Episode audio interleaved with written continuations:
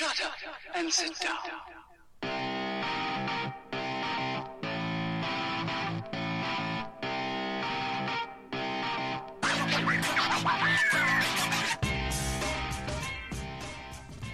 Hello, strangers. Welcome to episode 48, I believe now, Pete, of Strangers in Cinema. You're here with Paul Anderson and my co host, Pete Wall. All right. How are you? Yeah, not bad, man. And also, we should mention here with one Jack Mills, the producer of this here show, who's been on board for a few episodes, had to miss the last one that we did, but is right now back in the saddle, uh, fiddling around with a load of buttons that we don't understand. And what you may have heard is some music um, that yeah, Jack has, if things uh, have gone well, you might have heard an intro Yeah. to this show. Would you would you believe it? Just forty eight short short episodes in, we've actually got a bit of music, so it doesn't sound like a sort of tumbleweed intro to the We show. We might even have some more music as the show goes on, Pete, which is Sweet very. I'm very excited to to see where this goes. Yeah. Hopefully, I mean Jack's on board to add a bit of uh, much needed polish to our show. I bit think, of that Millsy. So, flavour. Um, yes. We're also joined by some errant seagulls today. So if you hear like a flock of seagulls overhead, that's probably part of the soundboard, or it could just be. So basically, yeah, Where so we we, had two options. We either sit in the room and sweat profusely, or we risk some seagulls getting involved. So rather than sweating profusely, we've gone not- with, not gone un- the seagull option. Not unlike Jacob Tremblay and Brie Larson, we're essentially in one room that has only a skylight to uh, escape from, and uh, yeah, that is where we're getting any of our oxygen. So yeah, we kind of needed that to get through the show without sweating into a just pool of mush on the floor by the end of it. So um, yeah, those of you who've listened to the show before know that we've got a format. There's a tiny tweak today in the fact that we're going to um, forego the coming attractions section, just trying out a bit more of a streamlined show. Uh, hopefully that will benefit everybody listening to the show as well as ourselves. We're going to come at you with the in the foyer section that you know and love. Uh, we're just going to talk about something significant in the world of films. Then we're going to take a little break. Then we're going to come back and we're going to have the uh, popcorn movie section where we go through the movies that we've been watching recently. One more break, and then finally we'll get into our two feature reviews this week. Paul, what are we going to do for features this week? Uh, we've got Okja, which I'm very, very excited this to is Bong Joon. Ho. We've Yeah. been talking about it for a while. Uh, and also uh, Baby Driver, which I'm also very excited to talk about. In fairness, so I Ed- think it's Edgar been a- Wright's latest joint. It's been an, an exciting, uh, an exciting week. You can probably te- have an idea by the fact that I'm excited to talk about what I thought. But anyway, we'll get Hear into the excitement in that on, so man's yeah. voice, you guys. Yes. uh, yeah, but yeah, we're definitely looking forward to those two feature reviews. At the end of the show, we'll just set homework as we always do, things that we're going to watch the next week. Um, we'll include our homework reviews from last week in the popcorn movie section this time round. Paul, as per usual, you've come up with a cracker of a, a top. Well, I shouldn't get too enthusiastic about this topic. It's quite. Uh, It's pretty sad- somber, yes, really. yes. Yeah, for in the foyer this week. But what was it you wanted to talk about? So yeah, I just wanted to, to kind of in memoriam to Barry Norman, really, who sadly passed away, at, I believe, at the age of 83 this week. Um, and I just wanted to talk a bit about Barry Norman, really, and just the the impact he had on me as a, as a film fan growing up. Yeah, I, think, mean, we- um, we, should fill in for those people that don't know. Uh, Barry Norman was sort of a, a preeminent British film critic who, uh, particularly well known, I think you'd agree, for the film Yeah. iterations year on year. So I think he started in the 1970s. which is the BBC, um, probably the, the major film like show on flag, television. Flagship think. Yeah. BBC review show for films. Yeah, so he's sort of our Roger Ebert to a certain degree. I would say that's a fair fair um, fair comparison. Yeah. so But where did you encounter him first? just on, on BBC, really. I think my dad always used to watch. Uh, my dad always used to watch his show, and I just think he was, you know, he was, he was. I would say he was my first encounter with a professional film critic, really. Hmm. Um, and you know, going back and looking at some of his reviews now, you know, you're never always going to agree with a film critic, but I think he was. Um, he was a good one, I think, um, and he, he kind of he kind of forged a path for for film criticism on TV, certainly. Yeah, I think it's it's right what you say. I mean, you're never going to agree with a, a film critic in their in you know all of their output. And Barry Norman, as well as the the TV based stuff that he did, was for many many years the uh, head film reviewer for the Radio Times. My pe- again to to explain to anyone not listening to this in the UK, the Radio Times is like uh, the TV guide. And my parents got this every single week or every two weeks, um, and Barry Norman's reviews sort of taught me not only to appreciate film in a slightly different way, but also form some of my opinions in, um, I I guess, uh, against some of the things that Yeah. he was saying, or, or yeah. Um, I wouldn't agree with everything that he said, but that would make me think harder about why I didn't agree with him. I suppose Yeah. is what I'm trying and failing to say. I would agree with that. Well, you've you've got and, and before before we move on, you've met him, didn't you, Pete? I, I, did meet him. Yeah, I had the chance to meet him when he came to the um, Cheltenham Literature Festival. Obviously, this film podcast is coming to you from Cheltenham in the southwest of England, if you didn't know. And we have quite a good um, literature festival here that attracts all kinds of big names. Barry Norman was one of them just a few Yeah. short years ago, actually. And uh, I lined up to meet him afterwards and get something signed and share a couple of words. And unfortunately, in this meeting, I think I managed to offend him uh, quite a bit. um, not deliberately, I should add. It was all about the fact that I think basically we didn't get off on a good footing because I didn't buy his new hardback book, which was about 35 quid.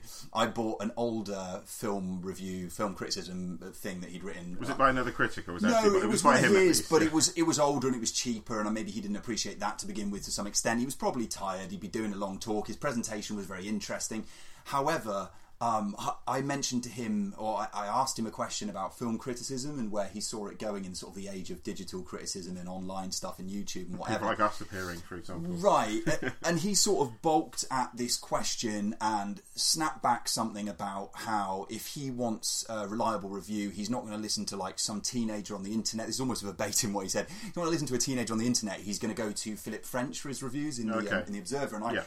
Probably shouldn't have, but pointed out that Philip French had very recently lost his job. Now I know Barry Norman would have been aware of this, and I know him and Philip French were, were close, and I respect that film critic a great deal, both of them really. Hmm. So I didn't mean to sort of put the cat amongst the pig- pigeons in terms of that discussion. It was simply that I wanted a guy with that much authority to tell me where he thought things were going, having Yeah. been in that game for like 50 years of his life, you know, so m- more perhaps. So, yeah, this is all to say that I think Barry Norman was a critic for me that I, that I often disagreed with, but I think that made me a clearer thinker about films in the long run anyway. And his, com- his commitment to film and his passion sort of evident for everybody to see. I would agree with that, and I think he he um, him coupled with my actual dad um, kind of kind of he, he kind of taught me to be more interested in films and look a little bit deeper. Uh, and probably stoked the passion for films that's led us to do led us to where we are now doing a podcast. Yeah, one of many, So, um, but, but a very yeah. important one of many. And I want to mention a, a bit of information that I picked up in, in reading back on uh, stuff related to Barry Norman and his passing. His father, I don't know if you knew, Paul, but um, Leslie Norman was actually a film director himself. I did not um, know that, no. Director and producer. And he, in 1958, made a film by the name of Dunkirk. Uh, all about the beach landings at Dunkirk. Okay. Now So- we've got Christopher Nolan's offering with the same name, uh, not very far away at all, and I had no idea that Barry No. Norman's father was was a, a filmmaker of some acclaim. I think so. Um, yeah, re- really interesting Yeah. stuff, and he will be missed. I think Yes, in the but- yeah. UK film community and far beyond, actually. But yes, rest in peace, Barry Norman. Indeed. So that brings us to the end of the in, in the foyer section. Um, we will soon be getting onto popcorn movies. That's a section in which Paul and I review the films that we've seen in the last seven days, and that's coming up about now.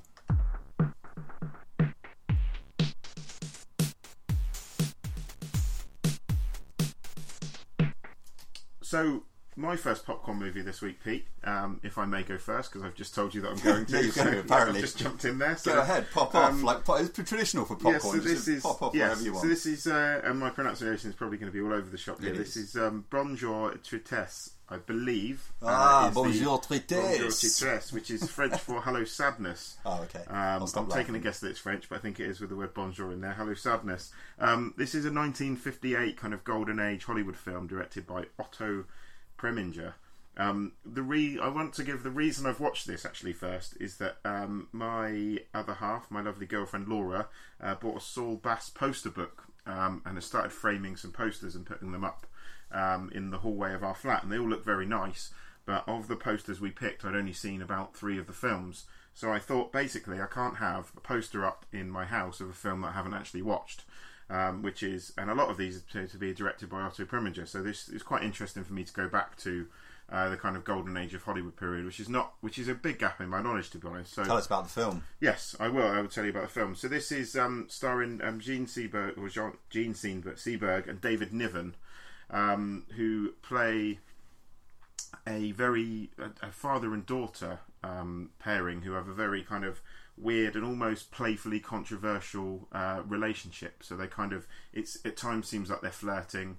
Um, it, it, it's almost deliberately done to kind of toy with the audience expectations. I think um, it's it's lavishly shot. Um, it looks fantastic in the style you might expect. Jean Steenberg, I think, went on to do either did before or after this did Breathless, um, and then tragically, I think died a few years later. I think I don't think she can handle the fame. I, I don't know that with any certainty, but that's certainly what it looked like from the little reading I've done of it.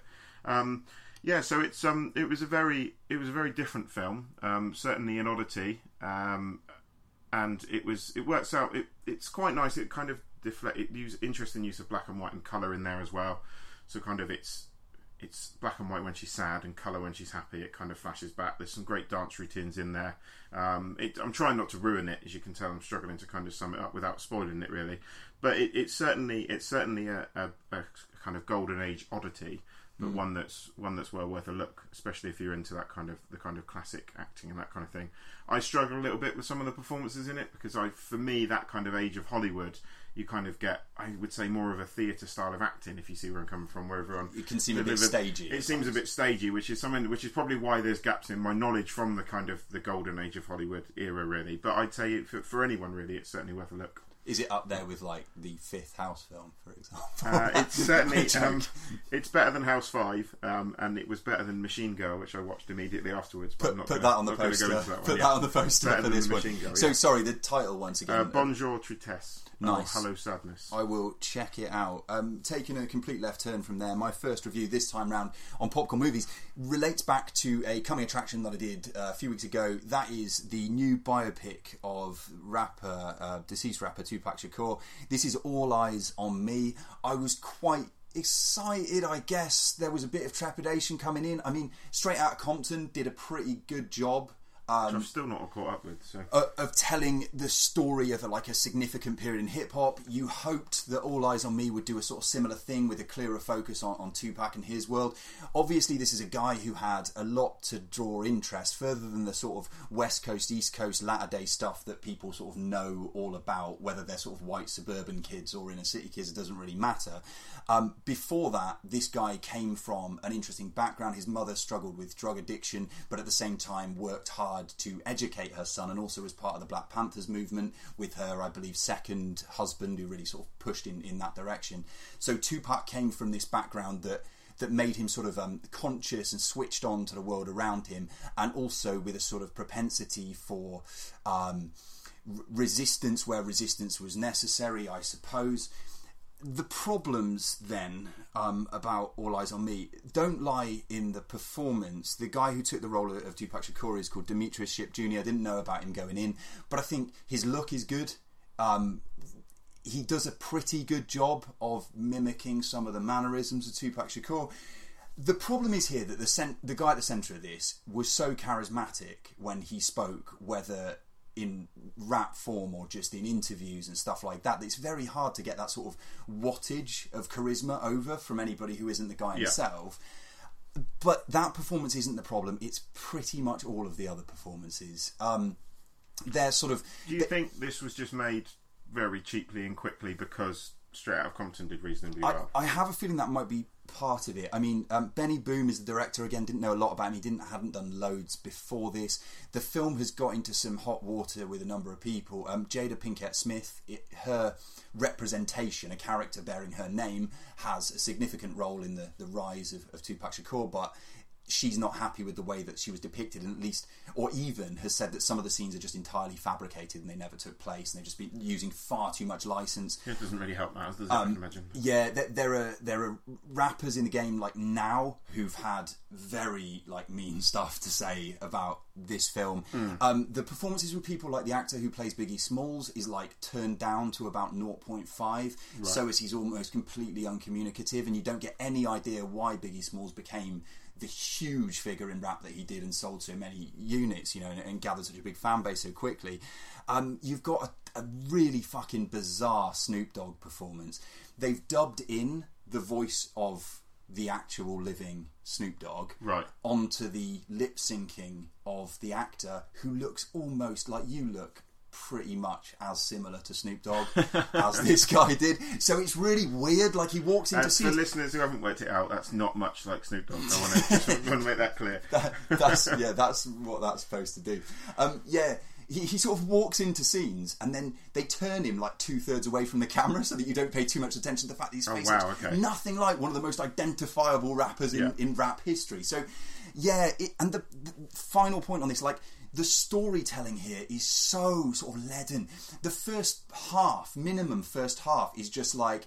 Do you remember when that thing, like he's doing an interview, you know, the Yeah. framing device like we had in Jackie, where someone's being interviewed and then they jump Yes. into the action. So it's like, do you remember when that thing happened? He's like, oh yeah, I remember that. And then they go into that scene Okay. to show that, and then he's like, oh, but then of course you ran into trouble with uh, Suge Knight or whatever. Oh yeah, I remember what happened with Suge. And then they go into that. It's just like Right, okay. A to B to C to D. Yeah. This film is two hours and 20 minutes in length. Wow. It's ridiculously overstuffed and it's really just uninventive in the way it tells this So story. a missed opportunity then, you think? I, a sadly and badly missed opportunity, man. Really, very little to recommend it. I mean, if you're into Tupac, you'll enjoy it because some of the stage performances are kind of kinetic, and the guy has got a presence, and he's, like I say, doing his best. But re- like badly missed opportunity, yeah, really badly missed. What have you got next? Um, another missed opportunity, in, in all honesty, would be uh, would be up next for us. This is um, a film that I didn't realise was was a Netflix exclusive effort, but it turns out is, I believe, a Netflix exclusive effort. Certainly in the UK, at least. Um, which is the Circle, directed by James Ponsoldt. We previewed this as well. We did preview this, yeah, and the trailer uh, looks quite intriguing. Um, you've got Emma Watson as a a well, initially she works in the office, I think, of an energy company, and then uh, gets recruited and is very excited to work for a company called the Circle, who is essentially like Google or Facebook or- yeah. pretty much Facebook, to be honest. Um, and they, um, as you might imagine, in a Hollywood Hollywood sort of takedown of a, of a tech company, they monitor everything she does. They make sure she's on social media. Um, the crux of it is she ends up live broadcasting her life to the world via the Circle. Um, but as you might expect in this kind of film, everything is not as it seems. Um, and Tom Hanks, seemingly lovely sort of uh, CEO of uh, the Circle, is uh, a little bit more sinister than he initially lets on. It sounds a bit like, isn't it in Grand Theft Auto 5 where there's like that uh, overbearing tech company that is Yeah, similar it's, ilk, it's right? a little bit like that. The, the the problem with the film though is it's just frankly very very dull and, and just not a lot happens. I mean we've we've seen this kind of stuff before with Black Mirror, um, and to uh, and, and to a dumb similar Peddler, extent, I would imagine, from yeah, what and to a, to a similar extent, um, and I believe I've brought this up before. The Meow Meow Beans episode on Community is kind of similar to similar to this kind of thing, and it's just done a lot better in, in Black Mirror. It's a, it's a lot more exciting. The film's just a bit dull. Like, there's nothing really wrong with the performances. Tom Hanks is, is good in that role. I, I quite like Emma Watson. Um, you've got John the Bubba Yeager. John Boyega turns up in this. He's he's kind of cool. Um, Karen Gillan from Doctor Who and Guardians of the Galaxy is in this. So it's a decent cast, and the cast is quite exciting. It's just it's just very very flat. It just it plods along at such a boring pace. It's just like okay, she's at work now. I don't really want to see hours, sort of two hours of her just milling around the Circle campus with Right. a load of hipster people that aren't very likable really. And it just yeah, there's no tension. Maybe a bit like how I felt about Steve Jobs, that movie, right? It might be, yeah, The Aaron Sorkin say- Steve Jobs yeah. movie, because I just found it to be like the least interesting part of a tech company, just for a very long time. Yeah, and I think that part of the problem part of the problem with the circle is it, it might have been more interesting had this not been done better elsewhere. Yeah, and I mean, Uh, on and the considerably better on elsewhere. the same well. platform you mentioned Black Mirror. I mean, uh, Daniel Kaluuya from Get Out Yeah. is in that. Uh, I think it's called Ten Thousand Credits or something like that. The Black Mirror episode, Yeah. which is a really fantastic and interesting take on the kind of insidious And way that the social media takes on our, yeah. our There's lives. the episode as well where it might be this where everyone's filming people on the cameras. Yeah. yeah. There's And that the- episode. and the There's bits of- there seems to be bits of that. The circle just seems to be mashed together from bits of Black Mirror episode. the. Bryce Dallas Howard episode as well Yes. is fantastic. So yeah, basically Yeah. just go watch Black Mirror and forget about it from the sounds of things. Uh, yeah, you've you've basically summed it up for me there, so thank you. Um, You're what- very welcome. what have you got next? Well, uh, dude, I, I don't want us to be like just those guys is moaning about everything, but my, I'm afraid my, my second review isn't glowingly positive either. Um, it's an interesting film, I'll give it that much. It's called The Captive, and Interesting is not a word. interesting is a word when it's That's, this. that's from a film It- that you sent me in a minute. It's the uh, it's the subversive way in it in which British people use the word interesting, um, because it was uh, Atom Egoyan released this movie in 2014, and it was roundly jeered and booed, I believe, at the Cannes Film Festival in that year. Um, yeah. So Atom Egoyan is is this Canadian filmmaker. He's had a long sort of storied career, and some of his work, by all accounts, is very very interesting. what we have is um, Ryan Reynolds in a leading role, also a Canadian actor. She's got this Canadian link. It- It's the- captive, isn't it? I'm not sure you said the title. the captive, yeah. I said at the beginning, but I talked over myself probably. Um, yeah, he plays the, the lead role. He's a guy in um, seemingly, oh, I think it's Niagara, so sort of rural Canada, close to the falls, right? Um, where his daughter is with him at a certain point and is taken somewhere, um, not like that Liam Neeson movie, is taken somewhere. Then we've got this film that's set in these kind of um, snow banks and um, yeah, snow drifts and sort of the film sets up quite a sort of woozy sense of disorientation and you are there with this father who's in the worst possible position you know feeling responsible and horribly guilty about losing his daughter. However it then takes a turn into just just silly um, badly handled slightly if not very irresponsible um, handling of sort of sexual abuse rackets and paedophilia um, Scott Speedman has a, a role that, that starts off sinister and just becomes ridiculous by the end of the film. Um, the unbelievably um, beautiful Rosario Dawson is in this, and even she cannot save it. In fact, I think that the moment where the film jumps the shark is Rosario Dawson wears a dress that is just so beautiful that everybody loses the plot and doesn't know what Okay. film they were making anymore. So yeah, the, the captive is it's interesting, but you'll you'll get about halfway through and think oh, I'm I'm with this. I'm quite into it. It's it's really kind of uh, edgy, kind of thriller territory, and you'll get to the end of it and sort of wish you hadn't bothered with the second half. Yeah, which is a shame. But I'm gonna I'm gonna go more positive. Um, let's whip very through much- those homework films. Very yeah. much more positive, I think. With you sent me Captain Fantastic, didn't you? I believe, Pete. Yeah. Um, directed by one Matt Ross, or as some people might know him, Gavin Belson from Silicon Valley, which is awesome. And uh, yeah, took me by surprise. Um, Viggo Mortensen is superb in this, um, and I think probably deserved the Best Actor Oscar over over Casey Affleck. I thought Oh, he was. Yeah, Absolutely. yeah, he was fantastic. Jack Mills on the mic. you know it's yeah. an important point Yeah. when producer Jack gets involved. yeah.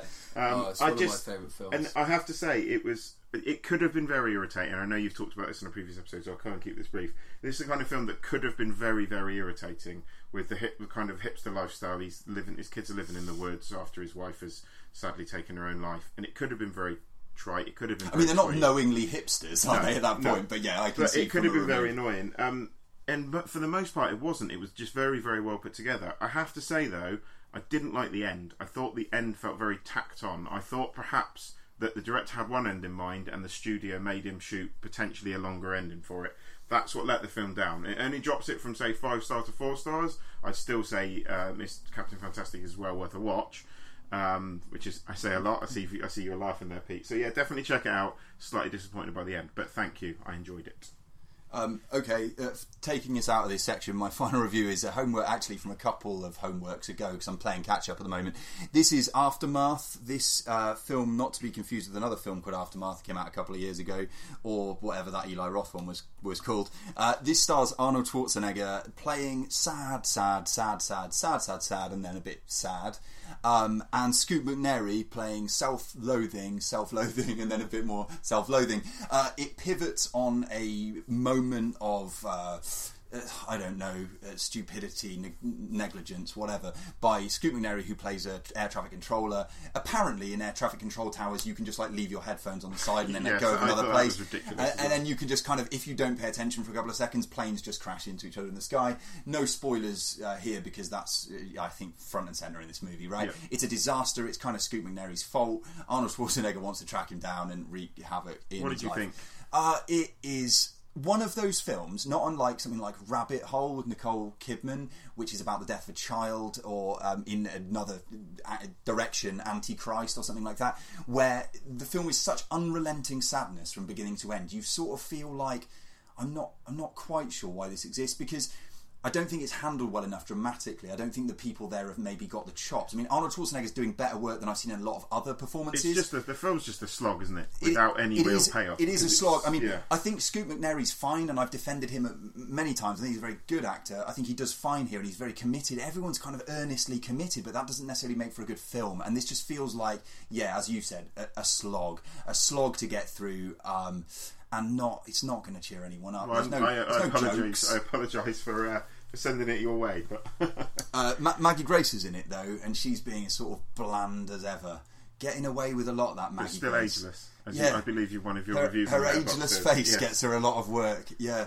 Um, well, that brings us to the end of popcorn movies, which means that we're very excited to get on to the next section, which will be Paul.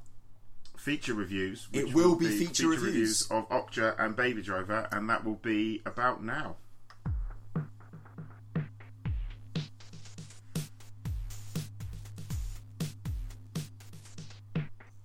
So, Paul, we have both been talking about Okja for quite a long time on this here show.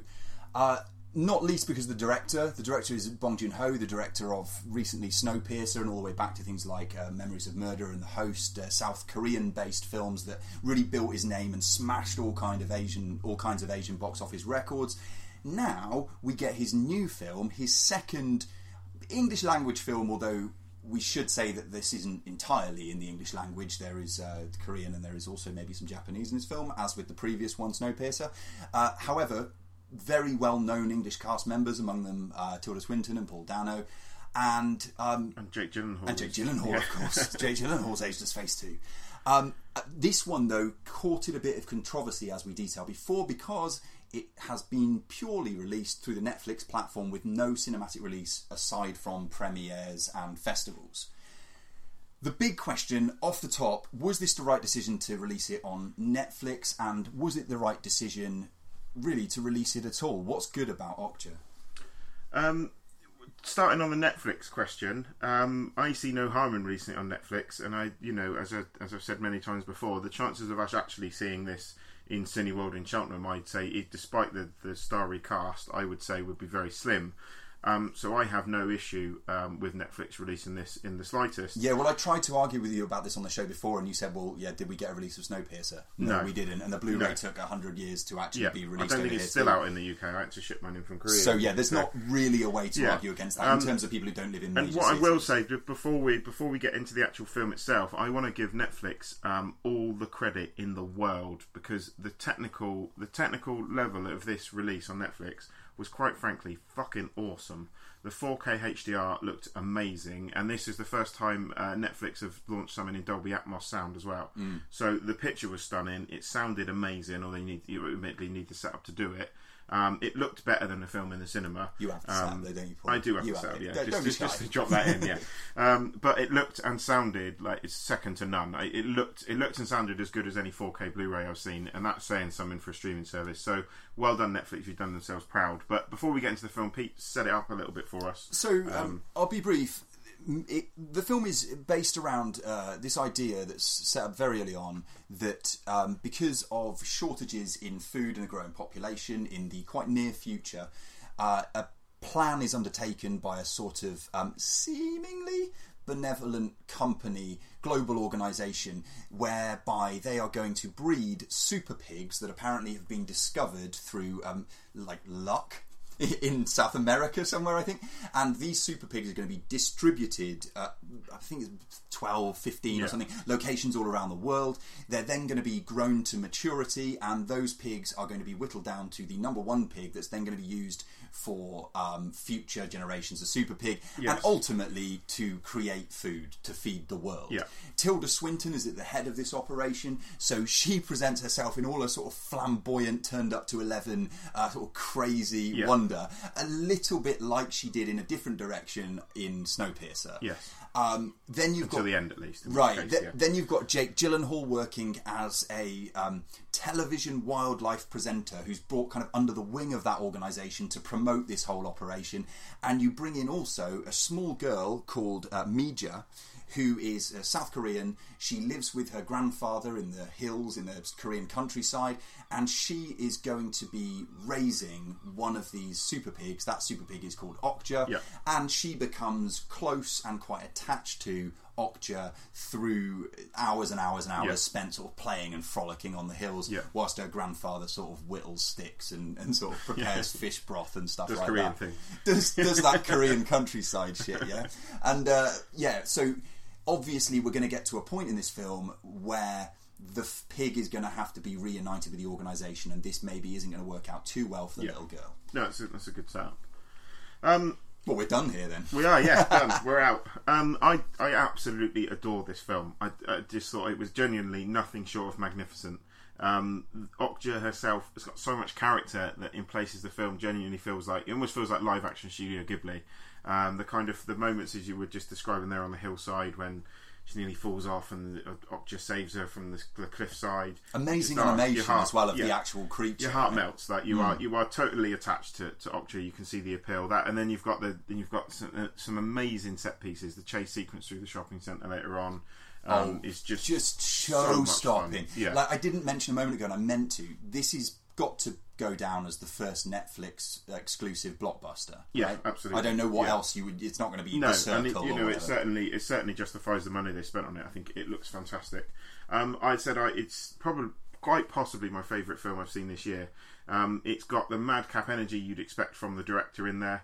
Um, and that won't be to everyone's taste. Jake Gyllenhaal's performance, although I liked it, not everyone will like um, at all. Some people, um, and just just without just to sum up my thoughts, and I, I love the end. It, it's very bittersweet.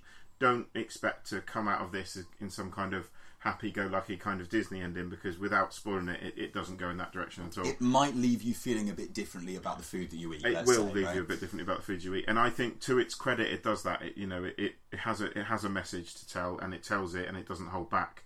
Um, so I would say if you're thinking about letting your kids watch it, for example, I'd probably think twice.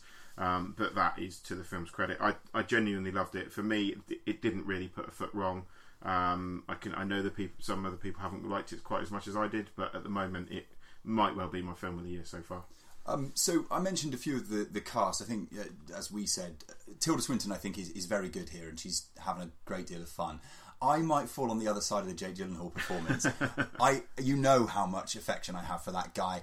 I think, yeah, he went like balls to the wall for this performance, and I think at, at times it feels a bit like scenery chewing. But having said that, I want to focus on another performance that I think is really good, and an actor who I think is always really good, and that's Paul Dano. Yeah. I think his role in this film Oh, he's is- awesome, isn't so well handled, like so deadpan and so in lockstep with the director's style. Because from way back with things like The Host, I don't know if you remember the sequence in The Host where uh, the girl goes missing and the entire family starts crying about the girl who's missing, Hmm. and then it turns into this sort of comedic, like flip comedic scene where everybody's trying to cry harder than everybody else. Yeah. that's a hard sensibility to convey as an actor, Yeah. particularly if you've not worked with this director before.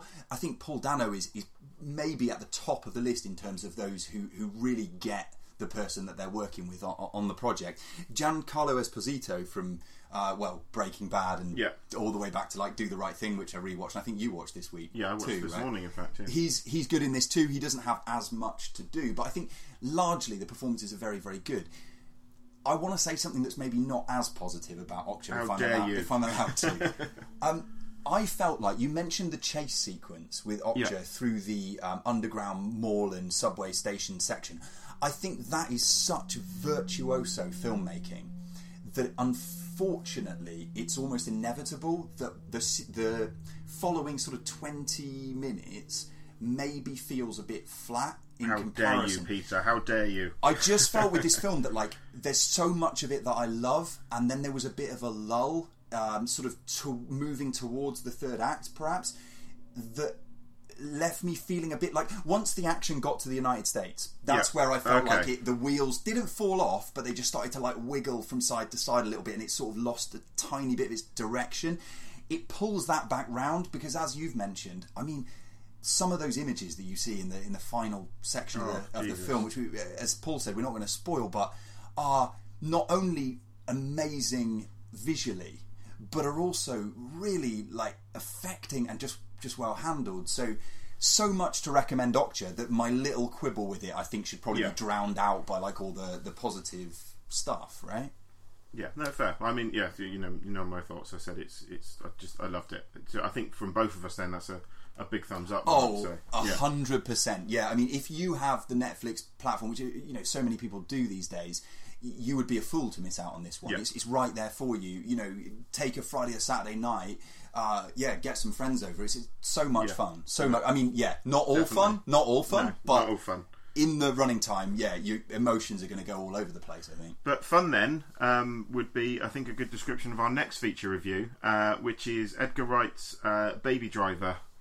Indeed. Um, now, this stars Ansel Elgort, uh, Jamie Foxx, Jon Hamm. Who am I missing here?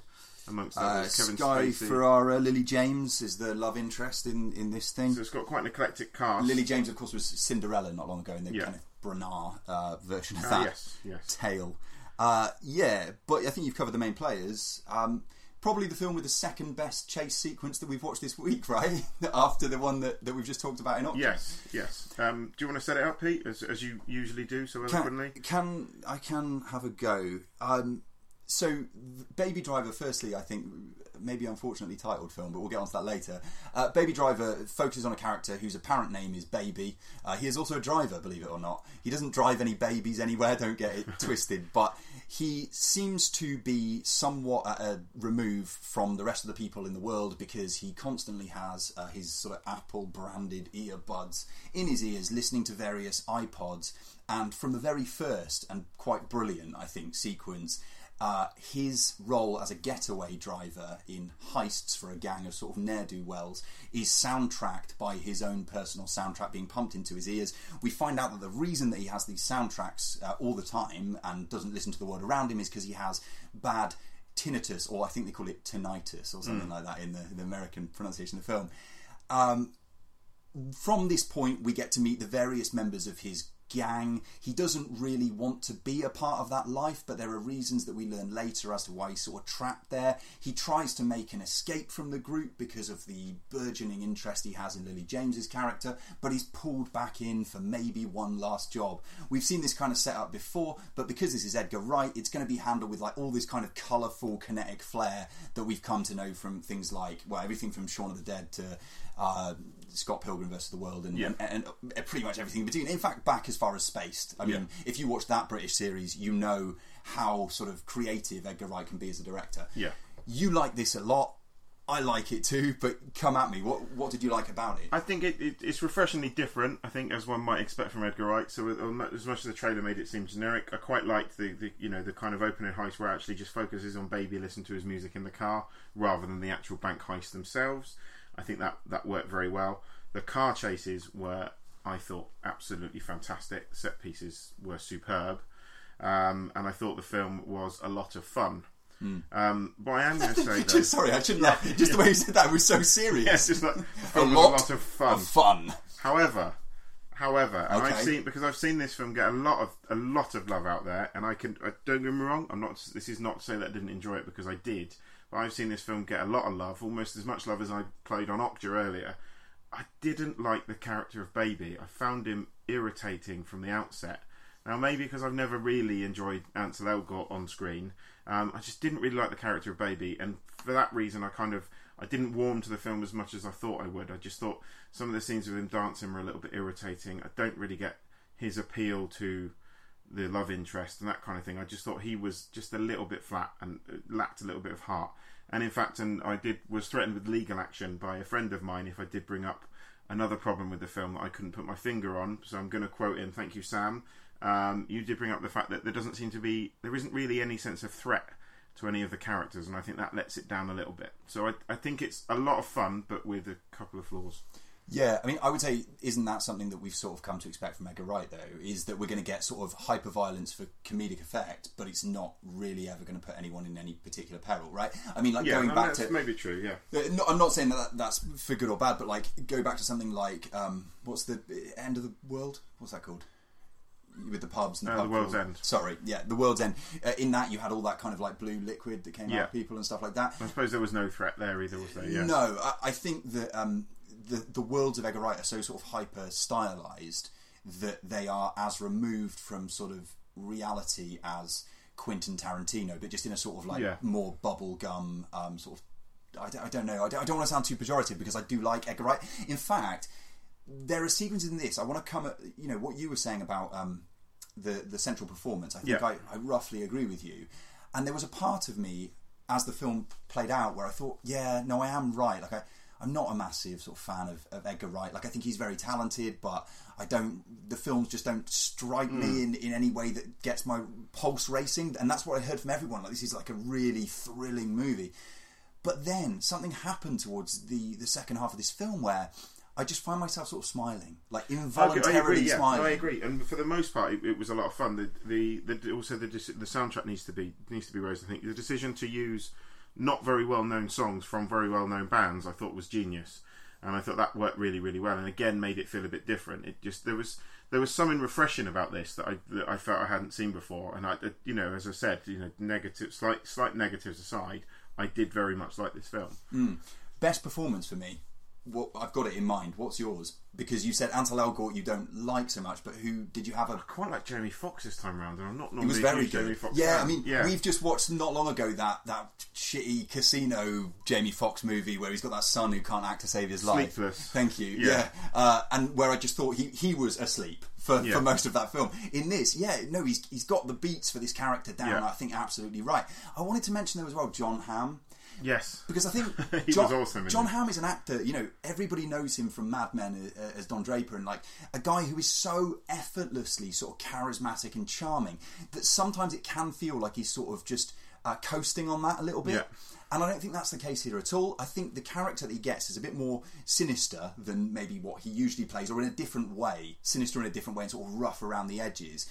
And he really commits to it, and I think that his performance stood out. Like it felt like he was doing more than maybe he is usually uh, tasked with doing in, Yeah. in roles, at least more minor roles that he gets in movies off the back of the Don Draper fame that has sort of mushroomed around his his personality. So yeah, I thought he was really really good in this. And having gone into it as a bit of an Edgar Wright skeptic, I come out of it feeling similar, but I smiled involuntarily. So what can I say? I can't be mad at a film that makes me do that. I came out with it because I'm not an Edgar Wright skeptic and I love him. Um, I came out with, with it with an ever ever such a slight sense of disappointment for Baby Driver, ever so slight, ever so slight, but still a lot to recommend. Yes. Well, Paul, that brings us to the end of the uh, features section. That was exciting, wasn't it? Um, brings us though. It was Pete, yes. that, that's a Paul Anderson patented Yes. uh, excitement Yeah. level there. Uh, but brings us to the homework section in which we're going to assign something. And Yes. um, what have you got for me this Um, week? I've got the link this week is the Viggo Mortensen link, um, and this is a film called The Reflecting Skin, which is I believe is a, a 90s, I would say, vampire oddity, which I reviewed on the show quite a while ago and was very very fond of. So um, certainly, I believe you'd enjoy this more than Aftermath. Um, and the bonus is that it's already at your flat Mm-hmm. Because. I lent it to you ages ago and you haven't watched it. So um, Yeah. yeah. yeah, it reflecting skin. I always think of Mysterious Skin with Jason Gordon-Levitt, but it's n- nothing to do with that. Um, for you then, Paul, we've been ra- raving quite a bit about Okja and also Snowpiercer and Bong Joon-ho in general. I know that when we've talked about this director, you have mentioned that you haven't yet seen Memories of Murder, which is sort of a seminal early work, 2003, um, I believe, uh, sort of police procedural procedural investigation set in South Korea. So your homework for this week is Memories of Murder, and then we can talk about Bong Joon-ho even more this year. Excellent. Well, I look forward to that. Then I do. I do genuinely look forward to that. Pete. Despite the tone of my voice, Yes, despite the tone of my voice, yes. Um, Pete, as you asked me last week, I'm going to ask you this week. What is your favourite film that you've reviewed this week? What My your, so your film of the week, Pete. of the week, Mr. Anderson, is Okja.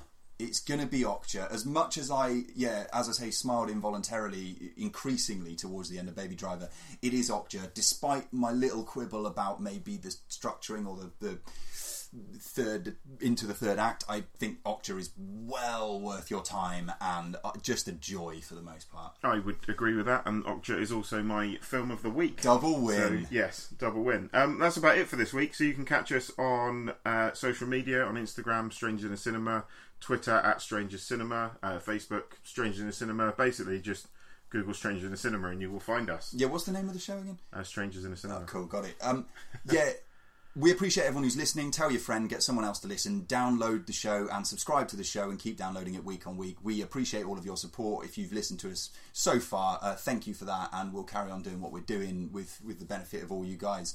So, um, yeah, we're out for this week, I guess. Yeah, that's it. Thanks for listening. and sit down.